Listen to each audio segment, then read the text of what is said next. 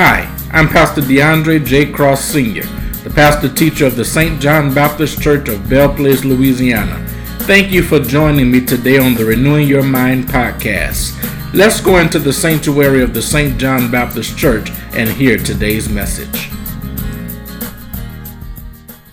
For the time that is ours to share on today, I want to label today's message Praying to Know God. Praying to Know God. The story is told of Mark Twain, how he had made his triumphant tour through Europe. While there, he was honored by great universities and kings. His daughter, seeing and noting the number of dignitaries honoring him, said these words Daddy, I guess pretty soon you will know everybody except God. Truth is, it does not matter who you know or how many you know. Ultimately, knowing God is the only relationship that matters for eternity. So, my question today is Do you know God? It has been rightly said that knowing God is the most meaningful pursuit in life. But unfortunately, one of the greatest tragedies of our day is many people have learned about God, but they do not know God. God desires for us to know Him. He desires to reveal Himself to us. In fact, if you were to ask the question of God, what of all states God ever sees man and gives him most pleasure, the answer would come back knowledge of himself. Yeah. In fact, God himself said in Hosea chapter 6, verse 6, God says, I desire the knowledge of God more than burnt offerings. Yeah. Yeah. God desires that we know him, and he desires to make himself known unto us. So the question now has to become what does it mean to know God? This idea of knowing God comes through effort, it comes through pursuit, it comes through desire, not merely flipping open your Bible and looking for a verse a day that keeps the devil away. But knowing God involves an intentional quest for intimacy with Him. Yeah. Knowing God is more than having a religious experience with Him or explaining how you feel about Him.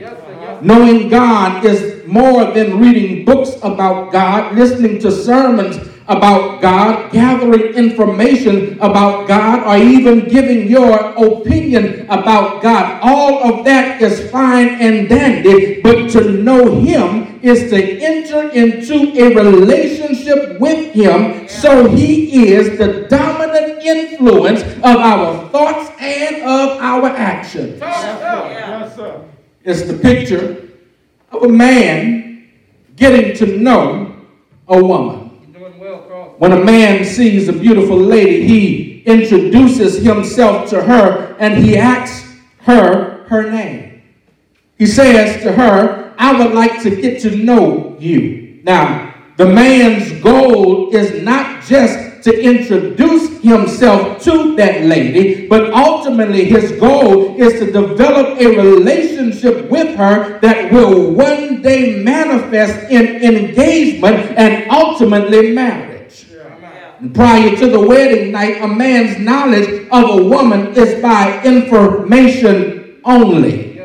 But on the wedding night or at the honeymoon, this newly engaged or newly married couple will take their relationship to the next level. And now the man who has first introduced himself to this woman, he now gets to know her, get this, just as Adam knew Eve. When the Bible speaks of a man knowing a woman, it is speaking of physical intimacy. And we know that because the result of Adam knowing Eve was the fact that Eve begat Cain and Abel. Yes, sir. Have I got a witness here? Yes, sir. And this is what knowing God is really about. Knowing God, we should view it in the same way we, we view a husband who gets to know his wife. Knowing God involves an intentional quest for intimacy with him. Yeah. Uh-huh. Here's my next question on today. How well do you know God? Do you know him at all? Do you know him casually? Or do you know him intimately? And if you don't know him intimately, and if you only know him casually, are you satisfied with just a casual relationship with God, or do you desire deeper intimacy with him? And it is my sincere prayer that by the end of this series of messages, that you would desire to want to know him in a deeper and more intimate way. But the question now becomes, how do I know God and not just know about God?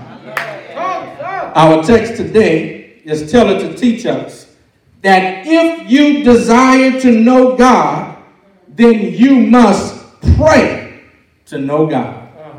If you desire to God, it begins with prayer to God, asking God that He might reveal Himself unto us. Yeah, yeah, yeah. In Exodus chapter 33, verses 12 through 23, we meet a man by the name of Moses. Moses had a desire and a hunger to know God. He had come to know God through many different experiences, but had become dissatisfied with a sort of casual knowledge of God. Yes, Moses desired more of God, and as a result, he prayed to God and made three requests from God. He prays in verse 13, Now therefore I pray, if I have found grace in your sight, show me now your ways, that I may know you and that I may find grace in your sight.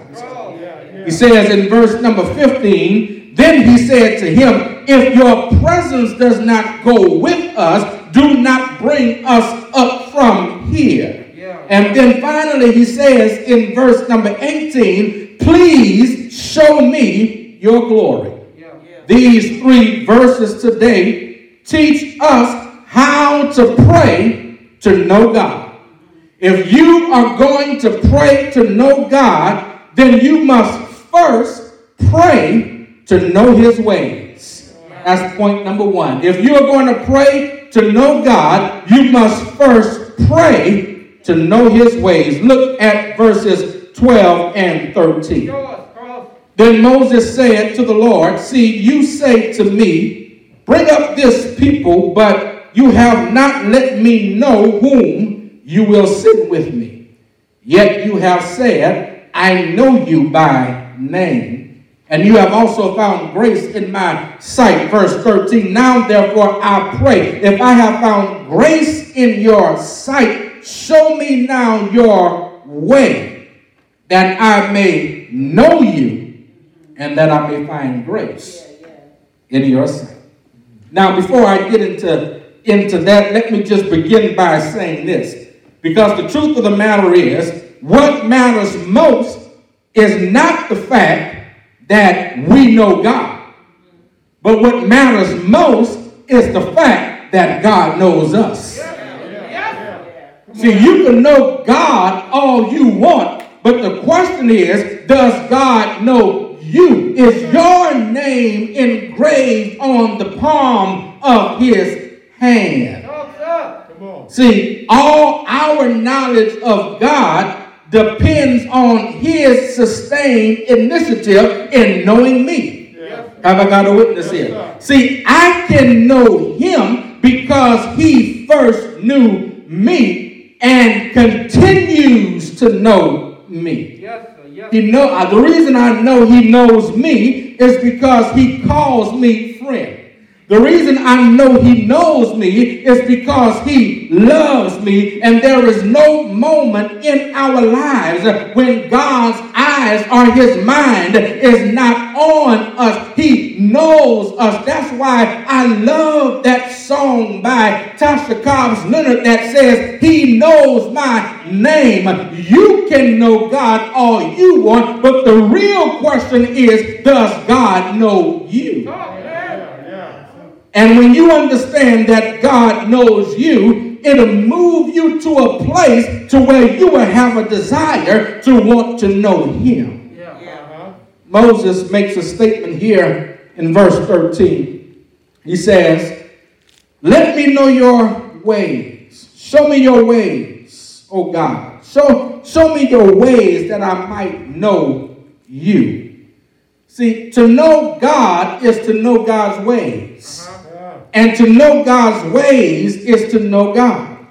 In order for you to know God's ways, then you have to be synced up to what God is doing. You have to be aligned to God's will. You got to be aligned to God's word and aligned to God's way. God has to have the rule over your life. In order to know God's ways, it means that you and God have to be on the same page. See, you can't really know someone if you don't even know what they're up to. But even though that's true about our relationship with God, many of us miss that point. Because when we pray, we tend to make our prayers about us. Yeah. We make our requests not so that God will show us what he's doing and we get on the page with him. But when we pray, we want God to get on the same page with us and do what we want him to do. Yeah. Have I got a witness here? Yes, but but but to know God is to know God's ways and get on his path and get on his agenda because you will discover that if you know his way, if you know his path, it'll keep you from going down the wrong path, even though you want what you want when you want it. Have I got a witness here? Yes, and so many times we we seek to ask God to bless our plans, but here is how we ought to pray. We really ought to ask God to show us where He's blessing and make our way to where God is blessing instead of asking God to bless whatever it is that we're planning. Because you do know that sometimes the things that you have planned for your life is not the same thing that God has planned for your life. Have I got a witness here? And if you learn how to get in sync with God, it'll save you a whole lot of heartache. It'll save you a whole lot of pain. See, see how y'all looking at me? I, I, I know y'all looking at me online too. Because truth of the matter is, if you was on the same path with God, you would have not have married who you married, and you would not be going through what you're going through in your marriage. If you was on the same page with God, even though I know you wanted that house real bad, but if you was on the same page with him, you would have not have brought that house because he would have showed you it was going to be hard to keep up the notes. Oh have I got a witness here? Oh but so often we want what we want and we ask God to bless what it is that we desire. But what we should do is find out where God is blessing and make our way to where God is blessing. See, when you're not in the flow with God, you're going to face many difficulties in your life. Yeah, yeah, yeah. Have I got a witness here? Because these difficulties will not stem from trials that are designed to strengthen you, but rather from the consequences of your poor choices. Oh. You, you do know that some trials we go through is because God wants to develop us. Yeah. Yeah. But other trials we go through is because God is trying to discipline us. Right. Now, I don't know about you, but I would rather go through a, tri- a trial that's designed to develop me because when I come out of it, I'm going to be stronger, wiser, and better. But now, if I got to go through a trial because of my poor choices and because of my poor decisions, I'm going to have a harder time dealing with that because I would not have had to go through that had I been in step and in sync with God in the first place. So knowing God's ways and his path and then merging on to that is the only way to lasting peace in this life. It's also the only way that we could be productive in our lives. So knowing God, first of all, involves knowing his ways. Secondly, if you're going to know God, not only must you pray to know his ways, but you must pray to experience God's presence. Yeah. Yeah. Pray to experience God's presence. Look at what it says in verses 14 through, through 17. And he said, My presence will go with you, and I will give you rest. Then he said to him, If your presence does not go with us, don't bring us up from here. For how then will it be known that your people and I have found grace in your sight, except you go with us. So we shall be separate, your people and I, from all the people who are upon the face of the earth. So the Lord said to Moses, I will also do this thing that you have spoken, for you have found grace in my sight, and I know you by name. Moses here in verses 14 and 15, he takes his request a step further. In verses 14 and 15, 14 through 17, Moses doesn't just want to know God's ways, but now he desires to experience God's presence. Yeah. He tells the Lord in verse 15, if your presence does not go with us, do not bring us up from here. In other words, God, I don't just want to be with you, I want you to be with me. Yeah, yeah, yeah. Now, this is critical because when you look at this verse in context, you will discover that what has happened is sin has robbed the children of Israel from God's presence. Uh-huh. But the good news is even though they were robbed of his presence, they were not robbed of God's promise. Uh-huh. Yeah. I like it. Let, let, let me see if I can bring you to where I am. Because Moses had just spent 40 days on Mount Sinai communicating with God. And during those days on the mountain, God revealed to Moses his law and wrote the Ten Commandments on tablets of stone with this finger.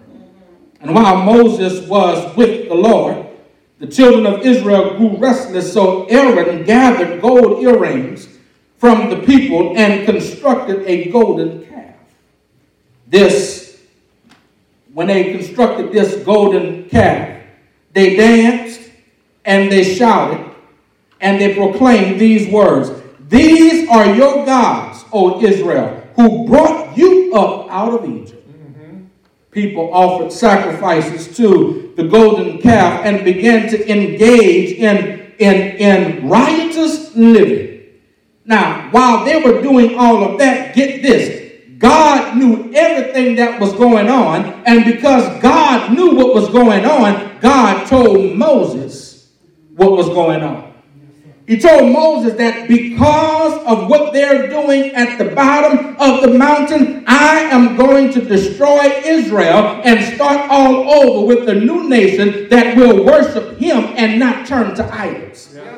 But what Moses does, as any good prophet would do, as any good shepherd and pastor and leader would do, Moses interceded with the Lord for his stiff necked, rebellious people. He reminded God of the promise that he had made to Abraham. And he also said that the pagans would say he brought them into the wilderness just to kill them. And so, what the Lord did was, the Lord relented and he did not destroy the people. Moses now came down from the mountain and he saw the people in their celebration to an idol God. Moses gets angry and he throws down the Ten Commandments in his anger. Let me just park right here, Deacon Day. and say this because, you know, I'm, you know, I'm, I'm kind of easy on folk who sin. I'm, you know, I'm kind of easy on folk who sin. Amen. I, I'm not quick to throw people who sin away. Uh-huh. Yeah, you know, you know, we mess up, and the moment we mess up, we take to Facebook, we take to everywhere, say, now you know that's a shame. Mama. But I'm not, I, I, used to be hard on people who sin, and I used to be hard on myself when I sin. Because the truth of the matter is, I've broken some commandments in my life. But here's what I discovered. Even though I broke a few commandments in my life, I ain't as bad as Moses. I broke one or two commandments, but Moses broke all ten of them at the same time. See how y'all look? See, y'all didn't even know that was in the Bible, huh? He got mad and he threw the commandments down and he broke them. Listen, my little one or two commandments that I broke ain't nothing compared to what Moses done. That was a joke. I digress. That was a digression. Amen. And so what Moses does is he burned the golden calf. He grounded it to powder, he mixed it with water, and he made the children of Israel drink it. Then he called for those who were still loyal to God to rally to his side, and the Levites stood with him, and at his instruction, they, they went through the camp, killing all of the idolaters. 3,000 people died that day. But the next day, watch this because this gets me where I'm going. The next day, Moses pled with God for the forgiveness of his people. And even though God, even though he asked God to blot his own name out of the book in order to save the people of Israel, God then gives him an assignment. He then gives him instructions. And, and listen to the instructions that he gives. God told Moses to lead the people from Mount Sinai toward the promised land. And this is why Moses is saying what he's saying. God, God told him to lead them from the promised land. But there's one catch. There, there's one condition. I'm in chapter 33, verse 3 now. The one condition is God said, I want you to lead them from Sinai to the promised land, but I will not go with you. That's right. And I'm not going with you because you are a stiff necked people and I might destroy you on the way. So, what God does because of their serving idol gods, God withholds his presence from them. But even though he withholds his presence, he still keeps his promise.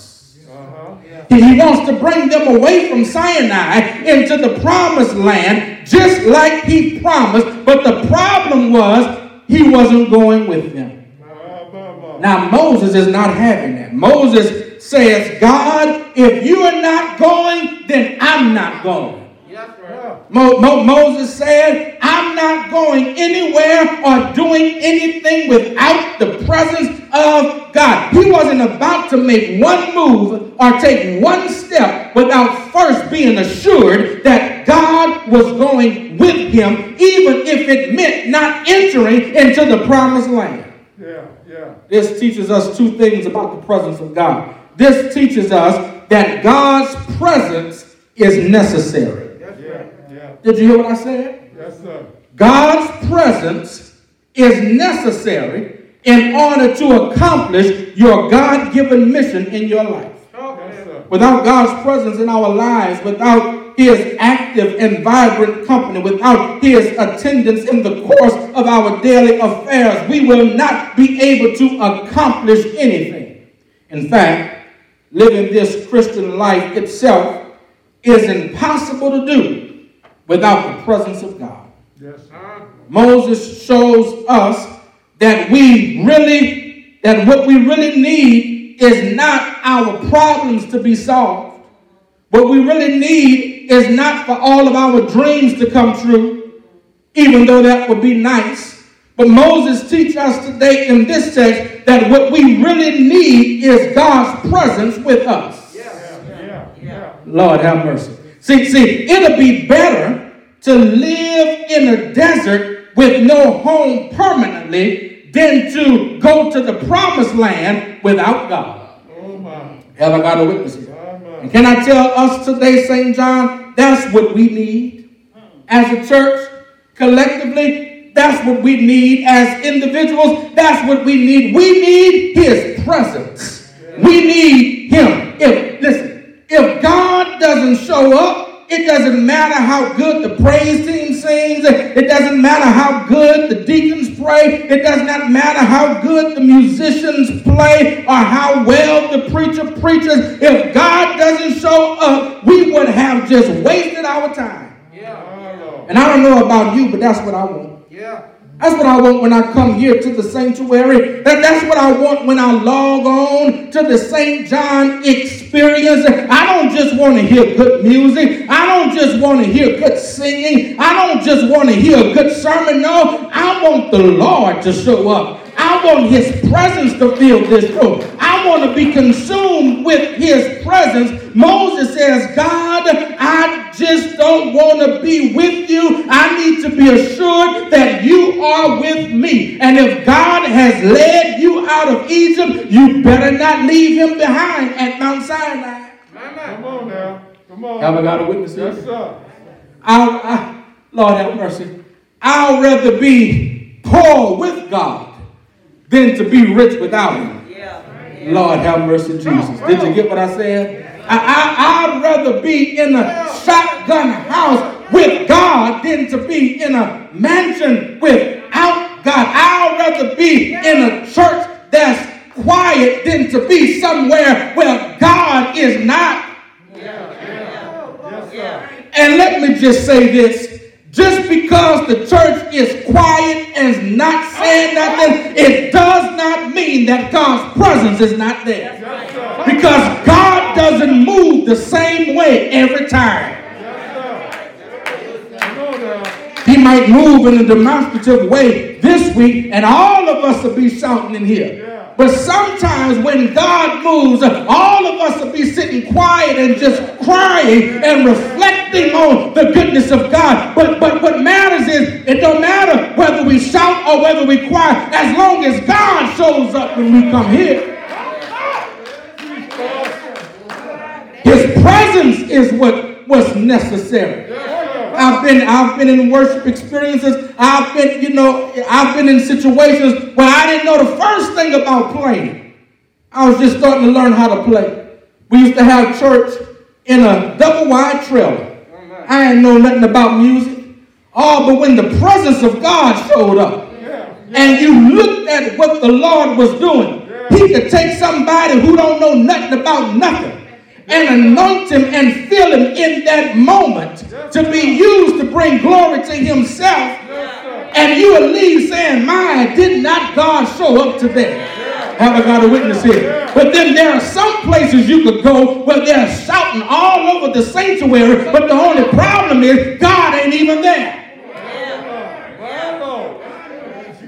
His presence is what's necessary. Walk heaven, man. See, see, when you got his presence, He'll make you play the right chord. If you got his presence, I don't care if you don't know how to harmonize, he'll blend that thing in. Why? Because it's his presence that makes the difference. I don't want to stand up here and ever preach without the presence of the Lord. My late mentor, Pastor Charles E. Wheat, he used to always say, Now, Reverend, whatever you do, don't let the Holy Ghost beat you to your seat. Come on. And the only thing worse than the Holy Ghost beating you to the seat is the Holy Ghost not showing up at all. Presence of God is necessary, but the presence of God sets us apart. That's what he says in verse 16. For how then will it be known that your people and I have found grace in your sight, except you go with us? So we shall be separate, your people and I, from all. You know what separates you from everybody else? Mm. Not that you're better than nobody, because you're not better than you're not better than anybody. Come on. Because all of us are sinful. Yeah. Yeah. Only difference is your stuff's still in the closet, their stuff just been exposed. Mm. But you know what makes us different from others? the presence of God. Have I got a witness here? See, the very thing that set the children of Israel apart from everybody else, it wasn't their land, it wasn't their wealth, it wasn't their culture or anything else, but because they, it wasn't none of that, the only thing that set them apart was God's presence. See, when God's presence is with you, everybody gonna know it. Yeah. Have I got a witness? Yes, sir. And Lord have mercy. I, I ought not say it. But people can't discern when the Lord's presence is present or absent. See, we equate a very talented person with the anointing of God. If they can sing, do all those runs, we automatically assume that they are anointed. And just as empty as I don't know what. Oh, but when you got somebody who's, let me use their language, when you got somebody who's really oily, guess what? You gonna know it. Everybody else gonna know it. And you don't have to walk around here with your head up in the air trying to get people to know it. Why? Because it sets you apart from everybody else. You don't have to go try to try. Listen, if you anointed, if God's presence is on, on your life, you don't have to try to do nothing to, to get into a position without integrity. All you got to do is walk in your character, walk in your integrity, and and and people will see who you are in God. Yes, sir. Because because because His presence is what sets us apart. Yeah, yeah. You, you, you don't have to compete with nobody. You, you just you just sit back. And anointed folk, watch this. If you sit back and let God's presence continue to dwell, folk will come to you. You wouldn't have to go to him. Because people can sense what the presence of God is. Lord have mercy. And sometimes the presence of God dwells in the least likely people. Yeah, yeah. Man, you ain't preaching Oh, like oh, you did. preaching now. Work, man. Bringing it down. Lord have mercy. Y'all understand what I'm saying? See, see, just because everybody flocked to people, that does not mean that the presence of God dwell there. Preach, pastor. Preach, pastor. Because the presence of God can't dwell where your life is, your lifestyle ain't backing it up. My God. All right, And the church said, Stay down. Amen. I gotta move. I don't think you're giving no more preaching. Praying to know God. If you're gonna know God, you gotta pray to know God's ways. Yeah, yeah. If you're gonna know God, you gotta pray to experience His power. But I got one more thing to say, and I'm gonna sit down. If you're gonna know God, you gotta pray to see God's glory. Yes. Yes. Verse 18, and He said, "Please show me your glory." Yes, sir. Charles H. Spurgeon calls this the greatest request a man ever made of God. And I think he's right.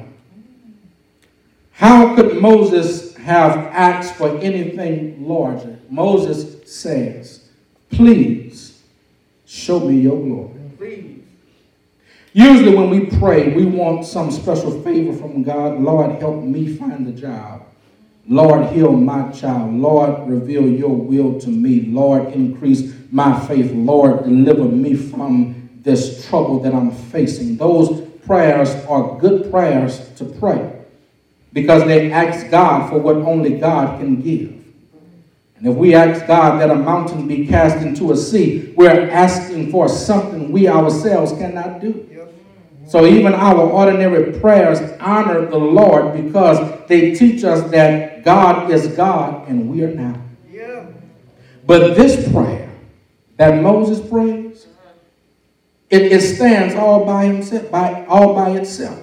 He says, please show me your glory, or, or cause me to see your glory, or let me see your glory. That word glory means heavy or weighty. The idea is that of being overwhelmed by the greatness or the weightiness of a divine being.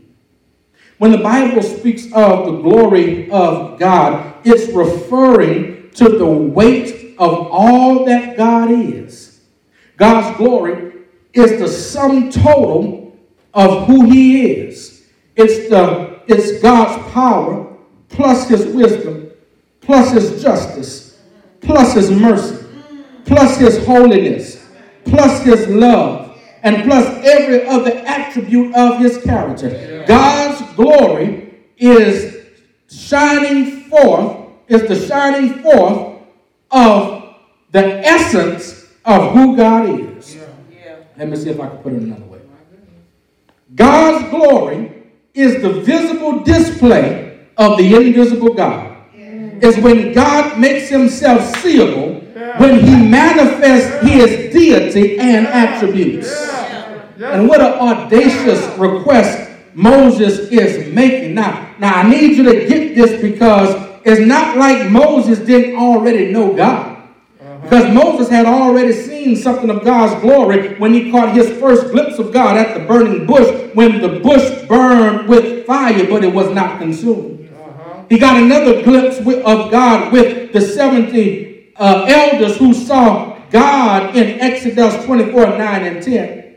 And then he was covered with the glory when he went to the mountaintop and entered the cloud of God's presence in Exodus 24, verses 15 through 18. He saw God's glory yet again at the tent of meetings in chapter 33, verse number 9, where, where the pillar of cloud descended from heaven. But somehow Moses knew there was still more to see. Yes, sir. Yes, sir. Remember that when the elders and Moses saw God in chapter 24, verses 9 and 10, the only thing they really saw was the pavement under his feet. Ah, So, although he had seen something of God, he had not yet gazed upon the deity in all his brilliance. yeah, yeah. See, see, Moses, Moses wanted a full revelation of God's glory. Moses wanted a visible display of the essential quality of God's being. Yeah, yeah. Moses wasn't content with just knowing God's way and having God's presence. Moses wanted it all. Yeah. He wanted to see God's glory. He wanted to see the fullest unveiling possible. He wanted God in his rawest and purest manifested form. He, he wanted all of God. All of Yes, them. sir. Yes, And because he wanted all of God, he says to God, please Show me your glory. show me your glory. Yeah. Yes, sir. Now, now notice something here. He doesn't say, show us your glory. He doesn't say, show the children of Israel your glory. No, no, no. He says, please show me your glory. Why? Because there is a personal aspect to knowing God. Moses says, God, I want to experience your glory for myself. Yes, sir. And the reason many of us have never had a personal encounter with God is because we spend too much time piggybacking off of other people's intimacy with God instead of, instead of sparking our own intimacy with Him. We come to church, and instead of engaging in our own intimacy with God, we, we have to look at the worship leader's intimacy first in order for us to experience God. We need the praise team to sing us to the point, or the musicians to play us to that point, or Reverend Grogan to pray us to that point, or the pastor to preach us to that point. But the problem with that is we are using the personal intimacy of others with God to spark our own intimacy with God. And because of this, we have become what one writer calls spiritual pornographers. Lord have mercy. See, see, pornographers are those who get their thrill by watching someone else's thrill. They get their satisfaction by watching someone else's satisfaction. And when we have to turn to somebody else experience, to experience the thrill of knowing God, we have just become spiritual pornographers. And Moses said, uh-uh, I ain't got time for all that. I want to have a personal encounter with the glory of God Himself. Please show me your glory. Yeah, yeah. Yes, sir. Do you need somebody else to spark you in your worship? Or can you spark your own worship unto God? And ain't nobody love music more than me. I ain't got a problem with it. I love all kind of music. And and you know, you know, musicians get kind of offended when we say we don't need no music right here. And and that's a true statement.